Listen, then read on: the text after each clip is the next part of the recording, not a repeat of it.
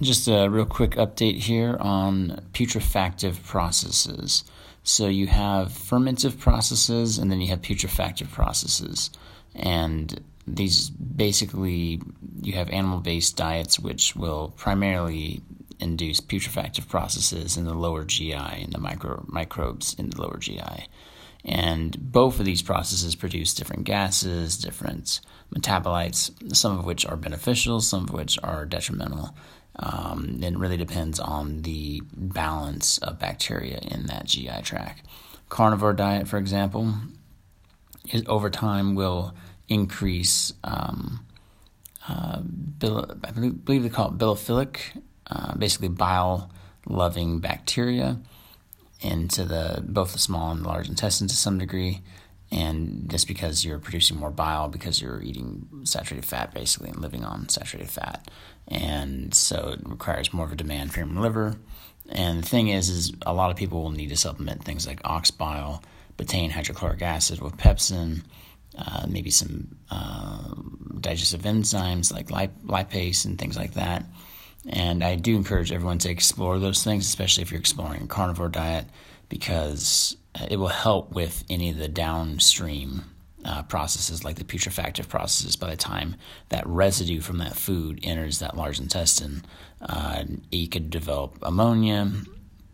excess which can you know lead to nausea and all kinds of symptoms raised liver enzymes um, you know these are the potential pitfalls you might run into essentially with a carnivore diet and any animal based diet and then you have the fermentive processes which you're going to run into with uh, high fiber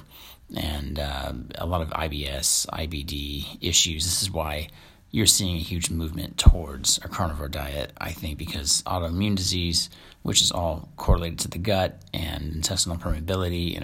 intestinal irritability.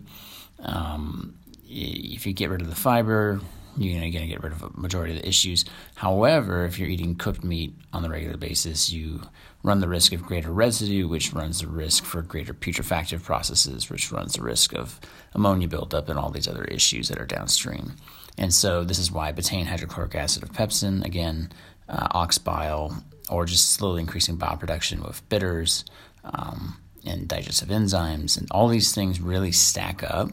and then you're going to get a lot more out of that diet and hopefully give your body a chance to heal, calm the uh, immune system response, and then you can go about the process of either reintroducing different foods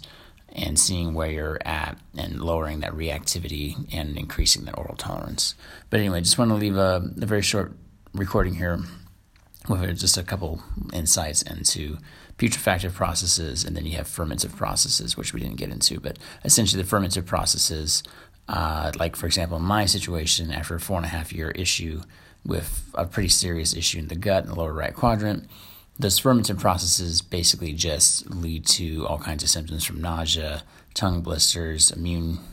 uh, reactivity, uh, a decrease in oral tolerance, and hence I got to avoid currently the plurality of all fiber, uh, all fruits and vegetables, nuts, seeds. Um, I mean, I'm just eating pure meat. In fact, I think today's like day 90 of pure carnivore, and the more rare and raw I get with that diet, the easier it is on my system because there's less residue because of the stomach acid that my body produces and that I take uh, from pure encapsulations it, it just helps basically reduce any residue whatsoever, which doesn't leave much room for putrefactive processes even. And now I'm going to be experimenting with how to reduce the putrefactive processes so I can eat more cooked meat just so I can reduce the cost so I can actually just do like hamburger and stuff like that. And uh, I'll talk more about that later, but that's uh, from a Chinese medical approach that has some research showing that it can decrease putrefactive processes and ammonia buildup that you deal with with cooked proteins, because then you end up with misfolded proteins and all kinds of things that um, essentially can lead to again more residue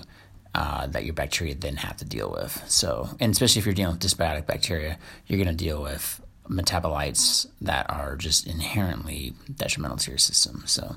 anyway, uh, that's all. Uh, this is about a five minute uh, recording, and uh, I'll find a way to put this up, and hopefully you all have a groovy day. We'll make it a groovy day, all right? All right, cheers.